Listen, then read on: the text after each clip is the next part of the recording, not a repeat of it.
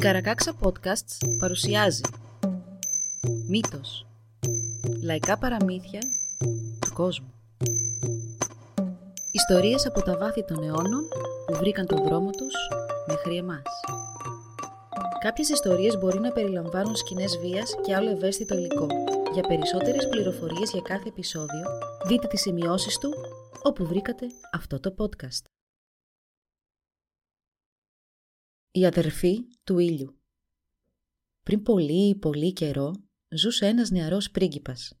Ο καλύτερος του φίλος ήταν ο γιος του Κυπουρού που ζούσε και αυτός στα περίχωρα του παλατιού. Ο πατέρας του ο βασιλιάς ήθελε ο γιος του να κάνει παρέα με παιδιά της δικής του τάξης, αλλά ο πρίγκιπας δεν ήθελε ούτε να το ακούσει. Τι θα μπορούσε να τους πει άλλωστε, ήταν κακότροπος και κακομαθημένος και πάντα γινόταν το δικό του, ενώ ο γιος του Κυπουρού ήταν ήρεμο παιδί.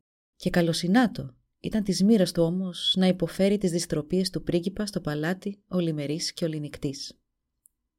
Το αγαπημένο παιχνίδι των νεαρών ήταν η τοξοβολία.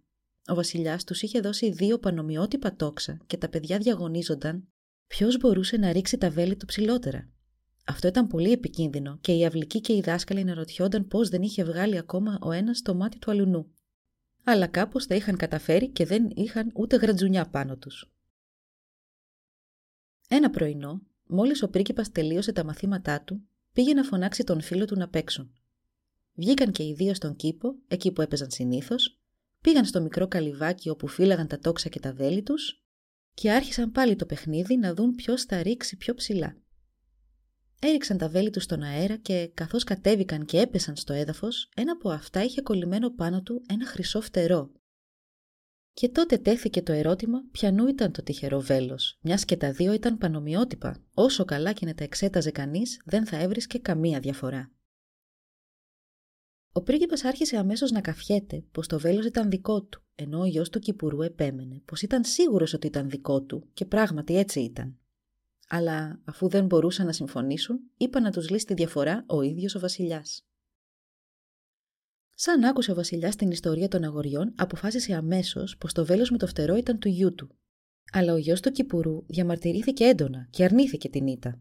Μάλιστα, διαμαρτυρήθηκε τόσο έντονα που η υπομονή του Βασιλιά στέρεψε και θυμωμένος σηκώθηκε από τον θρόνο του και είπε: Πολύ καλά λοιπόν, αν είσαι τόσο σίγουρος πως το φτερό είναι δικό σου, δικό σου είναι. Αλλά τότε να πας να βρεις το χρυσοπουλί που του λείπει ένα φτερό από την ουρά. Αν αποτύχεις να το βρεις, θα αποκεφαλιστείς το αγόρι μάζεψε όλο του το θάρρο και παρέμεινε σιωπηλό όσο ο Βασιλιάς του έλεγε αυτά τα λόγια. Δεν είχε ιδέα πώς να βρει αυτό το χρυσό πουλί, μα και αν το έβρισκε, πώς θα το έπιανε. Δεν είχε όμως παρά να υπακούσει στις προσταγές του Βασιλιά και έκρινε πως όσο πιο σύντομα έφευγε από το Βασίλειο, τόσο το καλύτερο. Πήγε αμέσως στο σπίτι του και ετοίμασε το σακίδιο για το ταξίδι του, ελπίζοντας πως ίσως αποτύχει θα έβρισκε πού να πάει και τι να κάνει.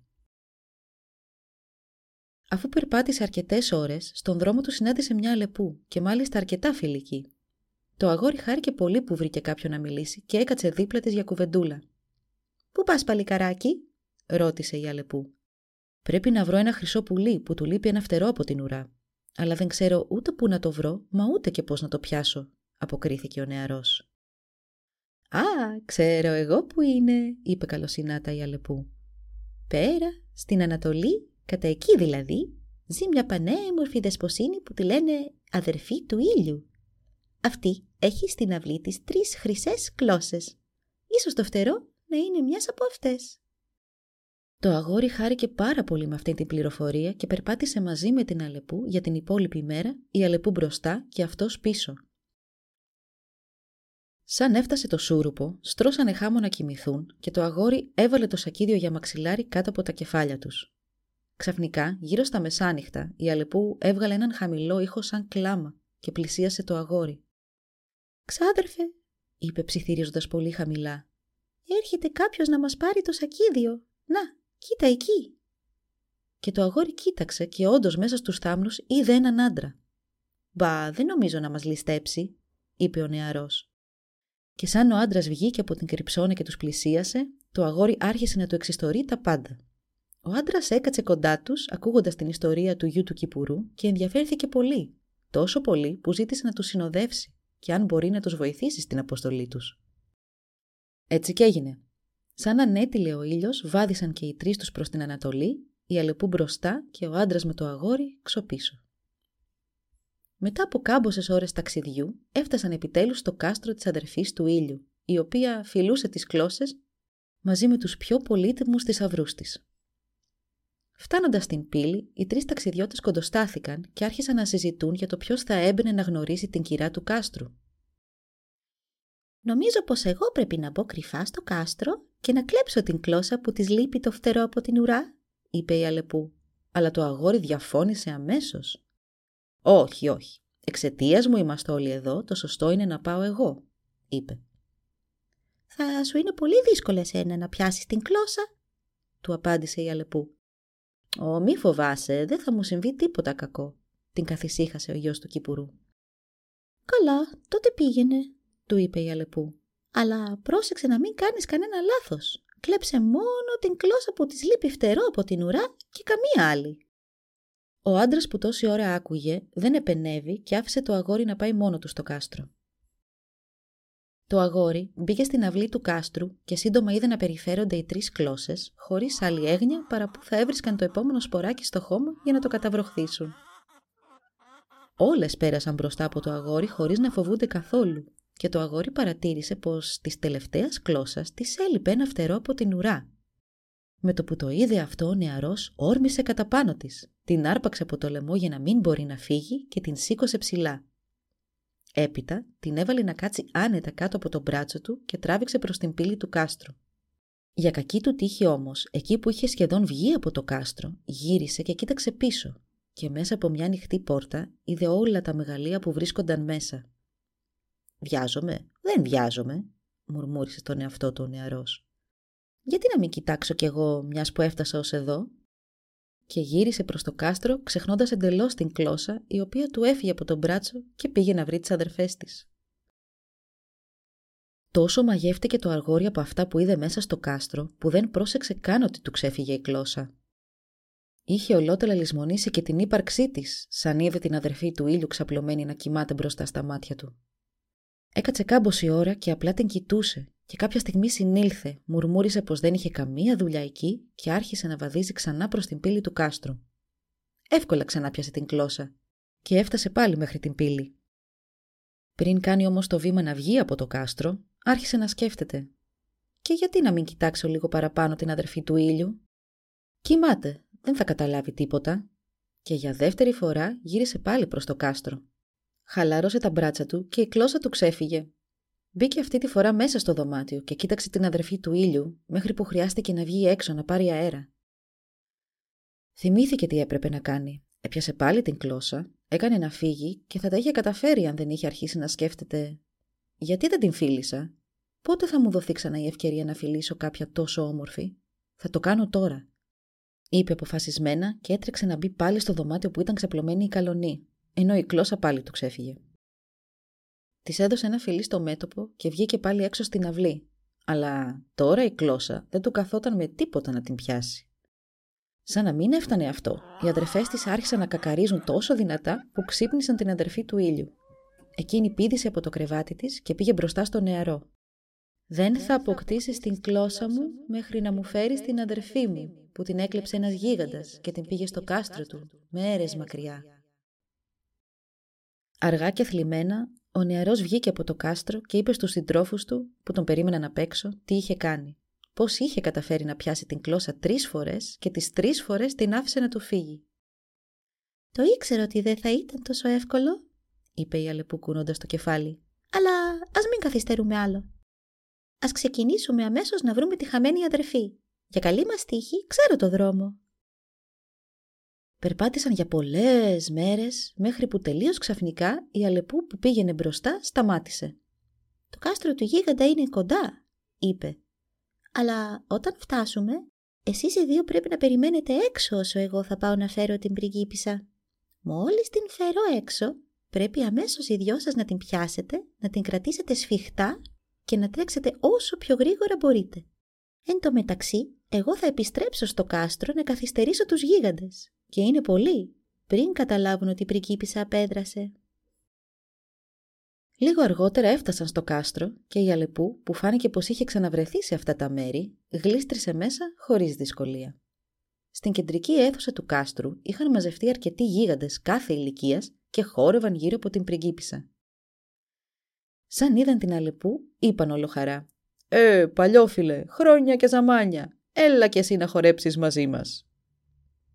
Η Αλεπού πλησίασε, σηκώθηκε στα πισινά της πόδια και άρχισε να χορεύει με τους καλύτερους χορευταράδες.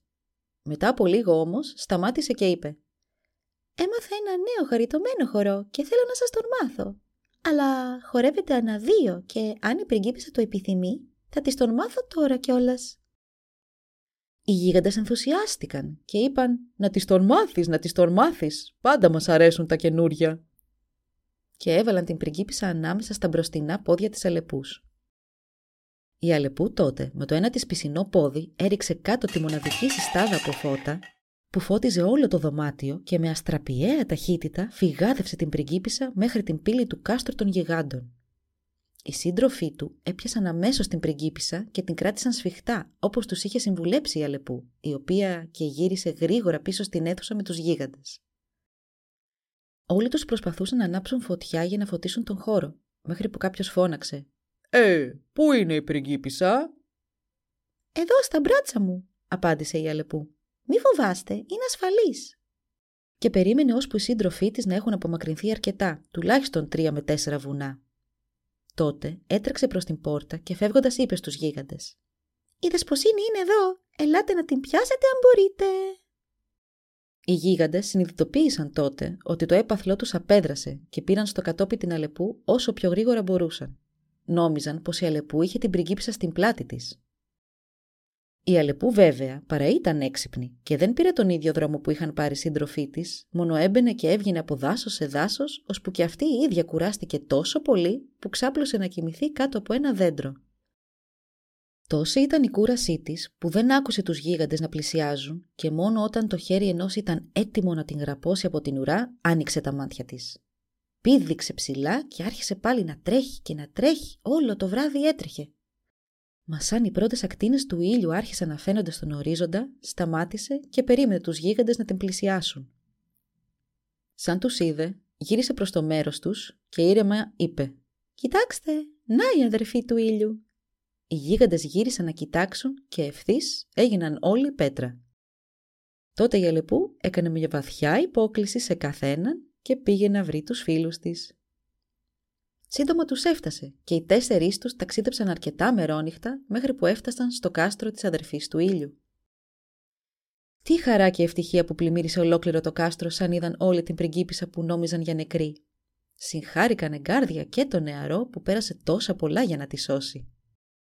Η αδερφή του ήλιου του έδωσε αμέσως την κλώσσα που του είχε τάξει και του είπε ότι σε μερικά χρόνια, όταν θα ήταν λίγο μεγαλύτερος, θα ερχόταν να τον βρει για να γίνει γυναίκα του. Ο νεαρός δεν μπορούσε να πιστέψει στα αυτιά του και στην καλή του τύχη που θα είχε για γυναίκα του την πιο όμορφη κοπέλα του κόσμου. Αυτή μάλιστα που με το λαμπερό αστέρι στο μέτωπό της έδιωχνε και το πιο πυκνό σκοτάδι. Έτσι ο νεαρός και οι φίλοι του πήραν το δρόμο του γυρισμού, ενώ σε όλη τη διαδρομή εκείνος ονειρευόταν τη μέρα που θα ερχόταν να τον βρει η καλή του.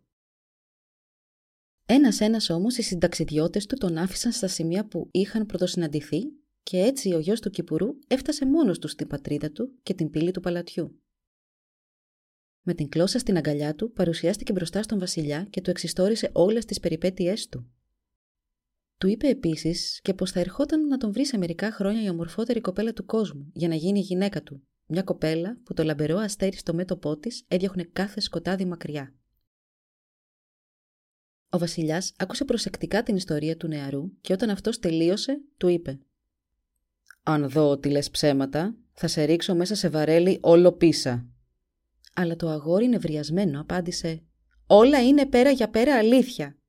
Και μάλιστα έδωσε ακριβή μέρα και ώρα που θα ερχόταν η πριγκίπισσα να τον παντρευτεί. Σαν πλησίαζε όμως εκείνη η μέρα και η νύφη του ήταν άφαντη, ο γιος του Κυπουρού ανησυχούσε όλο και περισσότερο, ειδικά αφού έμαθε ότι ετοιμαζόταν ένα βαρέλι με γράσο και ειδικές ράγες για να σταθεί και να ανάψουν φωτιά από κάτω του.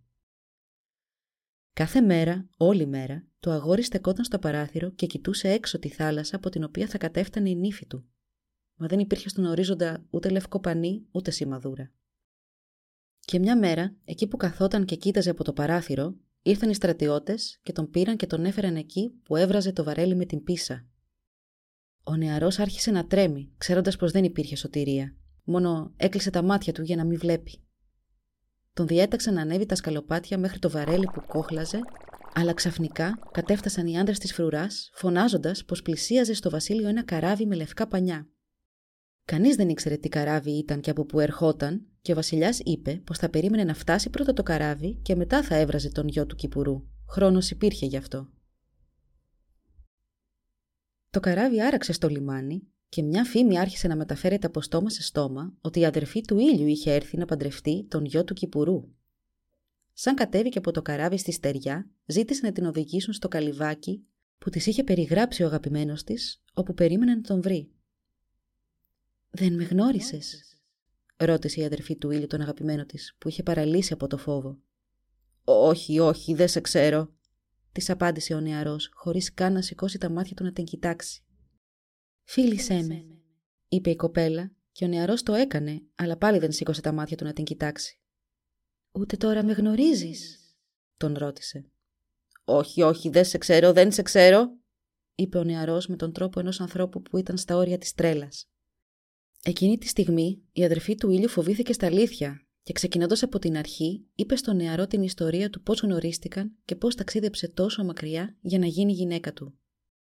Μόλις τελείωσε την εξιστόρησή της, κατέφτασε και ο Βασιλιάς, που ήρθε να δει αν ό,τι του είχε πει το αγόρι ήταν αλήθεια.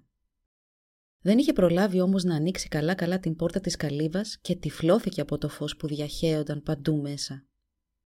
Θυμήθηκε τότε ότι η πριγκίπισσα νύφη είχε ένα αστέρι στο μέτωπό τη. Έκανε μερικά βήματα πίσω σαν μεθυσμένος και μια πρωτόγνωρη περιέργεια τον κυρίευσε. Μπήκε στο καλυβάκι και αμέσως έπεσε μπροστά στα πόδια της αδερφή του ήλιου, παρακαλώντας την να ξεχάσει ολότελα το φτωχό παιδί και να κάτσει στον θρόνο στο πλευρό του. Εκείνη όμως γέλασε και τον διαβεβαίωσε πως ο δικός της θρόνος ήταν καλύτερος, πως ήταν ελεύθερη να κάνει ό,τι ευχαριστούσε την ψυχή της και ότι μόνο τον νεαρό θα έπαιρνε για άντρα της, που κιόλας δεν θα τον είχε γνωρίσει αν δεν τον είχε στείλει εκεί ο ίδιος ο Βασιλιάς. Θα τον παντρευτώ αύριο κιόλας, είπε κοφτά και πρόσταξε να ξεκινήσουν οι ετοιμασίες αμέσως. Την ημέρα του γάμου, λοιπόν, ο πατέρας του νεαρού ενημέρωσε την λαμπερή πριγκίπισσα πως ήταν νόμος αυτής της χώρας στους γάμους να παρευρίσκεται πάντα ο Βασιλιάς και πως ήλπιζε πως δεν θα καθυστερούσε πολύ ακόμα. Πέρασε μία ώρα, πέρασαν δύο ώρες και όλοι οι καλεσμένοι περίμεναν και κοιτούσαν τριγύρω, ώσπου ακούστηκε από μακριά ο ήχος τρομπετών και μια μεγαλόπρεπη πομπή φάνηκε στον δρόμο. Πάνω σε ένα βελούδινο θρόνο καθόταν ο Βασιλιάς, που, ρίχνοντας μια ματιά στην ομίγυρη, είπε: Δεν προτίθεμαι να σταματήσω αυτόν τον γάμο, αλλά για να αποδείξει ο νεαρός πως είναι πραγματικά άξιος μιας τέτοιας νύφης, τον καλό να ολοκληρώσει τρεις άθλους. Ο πρώτος άθλος είναι σε μία μέρα να κόψει όλα τα δέντρα ενός ολάκερου δάσους. Ο νεαρός ξαφνιάστηκε με αυτά τα λόγια του βασιλιά. Ποτέ ξανά στη ζωή του δεν είχε ξανακόψει δέντρο και δεν ήξερα από πού να ξεκινήσει. Και πόσο μάλλον να κόψει ένα ολόκληρο δάσος. Μα η πριγκίπισσα που κοιτώντας τον κατάλαβε ακριβώς τι σκεφτόταν, του ψιθύριστε στα αυτή. Μη φοβάσαι καλέ μου, στο καράβι μου θα βρεις ένα τσεκούρι. Πάρτο και πήγαινε στο δάσος. Μόλις κόψεις το πρώτο δέντρο, απλά πες «Ας πέσει έτσι όλο το δάσος» και με μιας όλα τα δέντρα θα σοριαστούν χάμου Πάρε τρία ροκανίδια από το πρώτο δέντρο που έκοψες και βάλτα στην τσέπη σου. Και ο νεαρός έκανε ακριβώς ό,τι του είχε πει η πριγκίπισσα και σύντομα γύρισε πίσω με τα τρία ροκανίδια στο παλτό του. Το επόμενο πρωί η πριγκίπισσα το καλοσκέφτηκε και ανακοίνωσε πως, μιας και εκείνη δεν ανήκε στο βασίλειο και δεν ήταν υπήκοος του βασιλιά, δεν ήταν υποχρεωμένη να επακούει και στους νόμους του. Θα παντρευόταν λοιπόν εκείνη τη μέρα κιόλας. Τότε, ο μελλοντικός της πεθερός της είπε πως μπορεί για εκείνη όντως να ίσχυε αυτό, αλλά για τον γιο του τα πράγματα ήταν διαφορετικά, και αν παράγωγε τους νόμους της πατρίδας του, τότε θα αποκεφαλιζόταν. Ήλπιζε όμως ότι λαμβάνοντας υπόψη τη χθεσινή επιτυχία του γιού του, ο Βασιλιάς θα ήταν πιο επίοικης αυτή τη φορά. Έτσι, το ζευγάρι βάλθηκε να περιμένει υπομονετικά την άφηξη του Βασιλιά. Πράγματι δεν άργησε πολύ, αλλά κατάλαβαν αμέσως από την έκφραση στο πρόσωπό του πως δεν είχε καλές προθέσεις. «Αυτός ο γάμος δεν πρόκειται να γίνει», είπε επιτακτικά ο βασιλιάς, «αν ο νεαρός δεν ξαναριζώσει όλα τα δέντρα που έκοψε εχθές».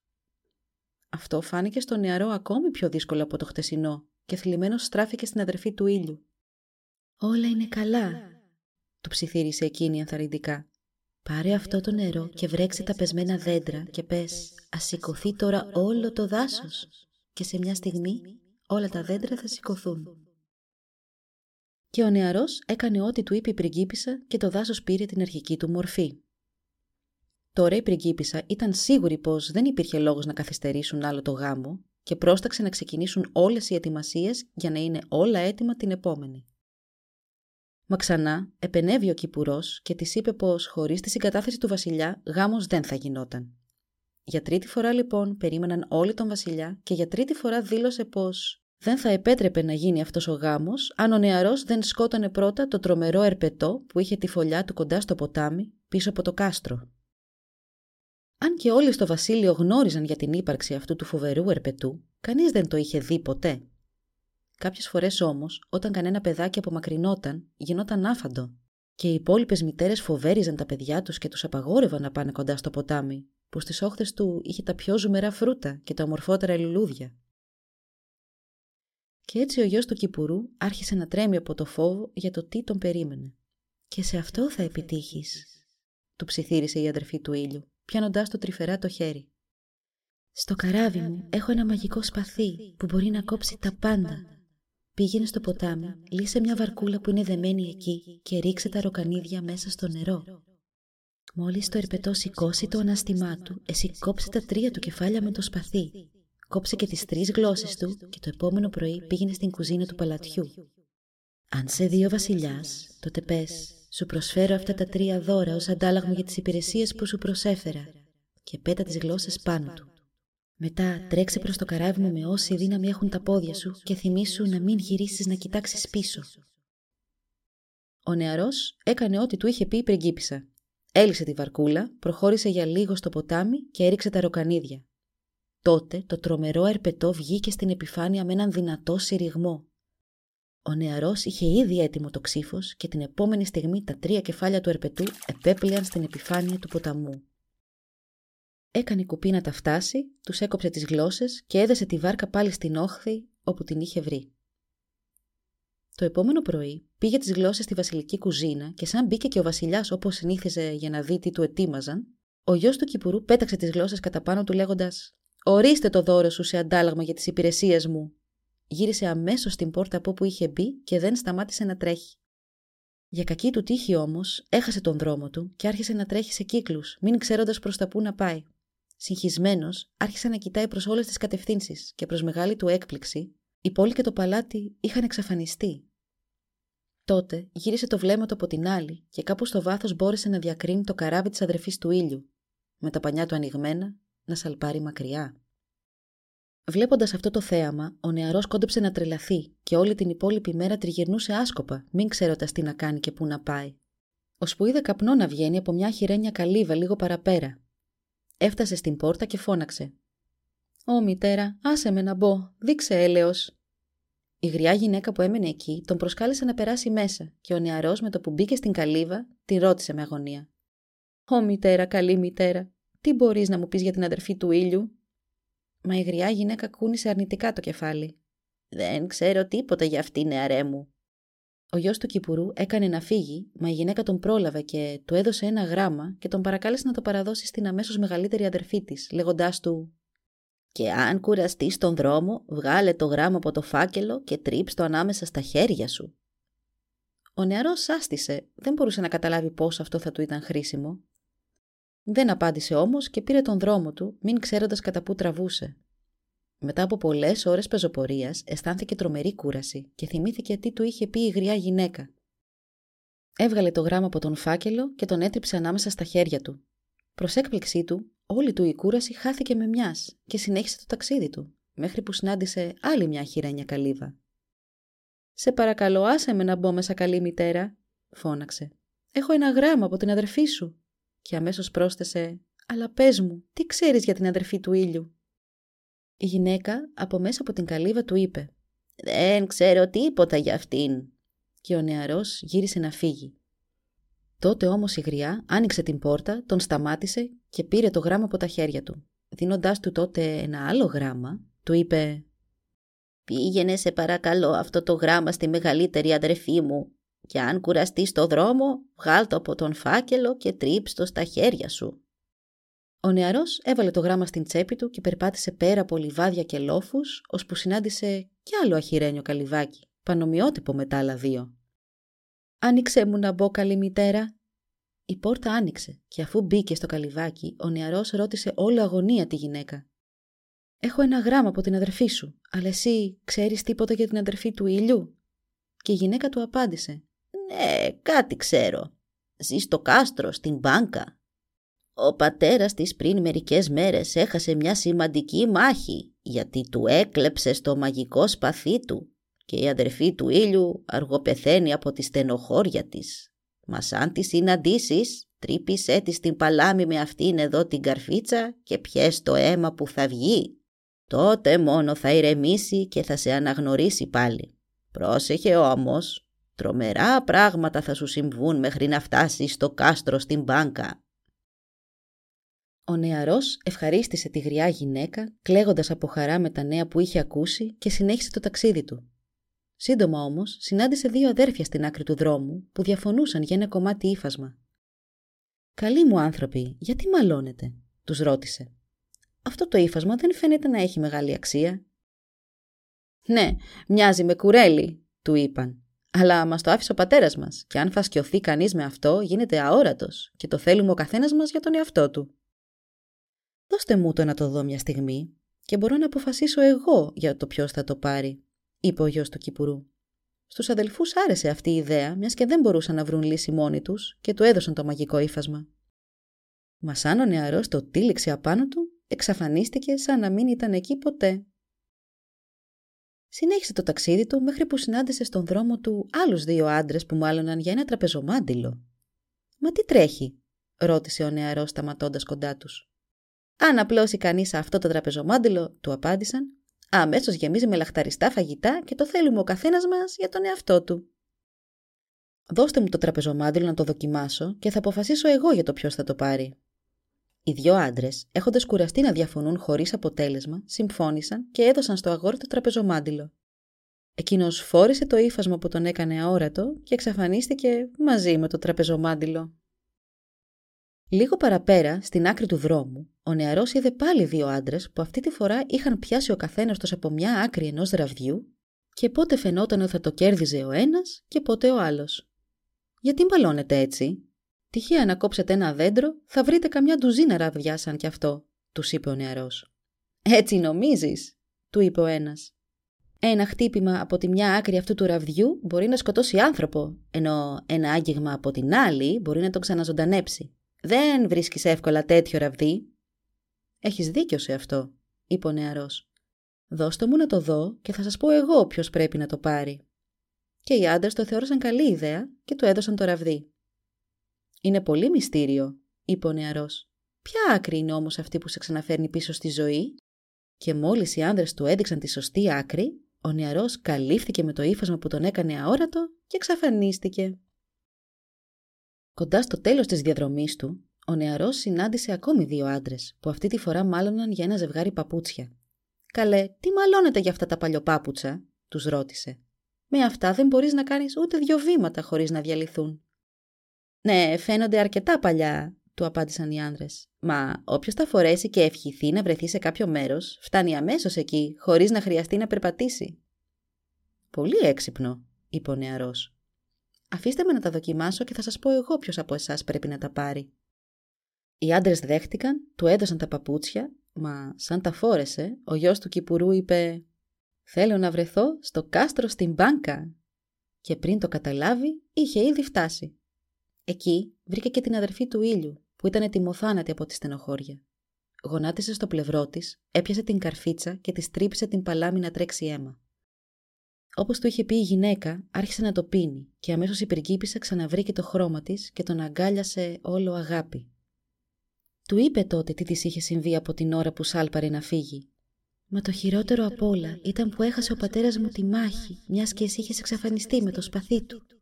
Από όλον τον στρατό του, ένας μόνο άντρας του έμεινε. Και τότε ο νεαρός της είπε «Δείξε μου που είναι το πεδίο της μάχης». Η πριγκίπισσα τον οδήγησε σε ένα ταλαιπωρημένο λόφο όπου όλοι οι νεκροί στρατιώτες κοίτονταν εκεί που είχαν πέσει, περιμένοντας να θαυτούν. Ο γιος του Κυπουρού τότε τους άγγιξε όλους έναν έναν με το ραβδί μέχρι που όλοι στάθηκαν μπροστά του. Απ' άκρη άκρη στο βασίλειο η χαρά ήταν μεγάλη. Και αυτή τη φορά έγινε και ο γάμος. Ο νεαρός και η αδερφή του ήλιου έζησαν ευτυχισμένοι μέχρι το τέλος της ζωής τους.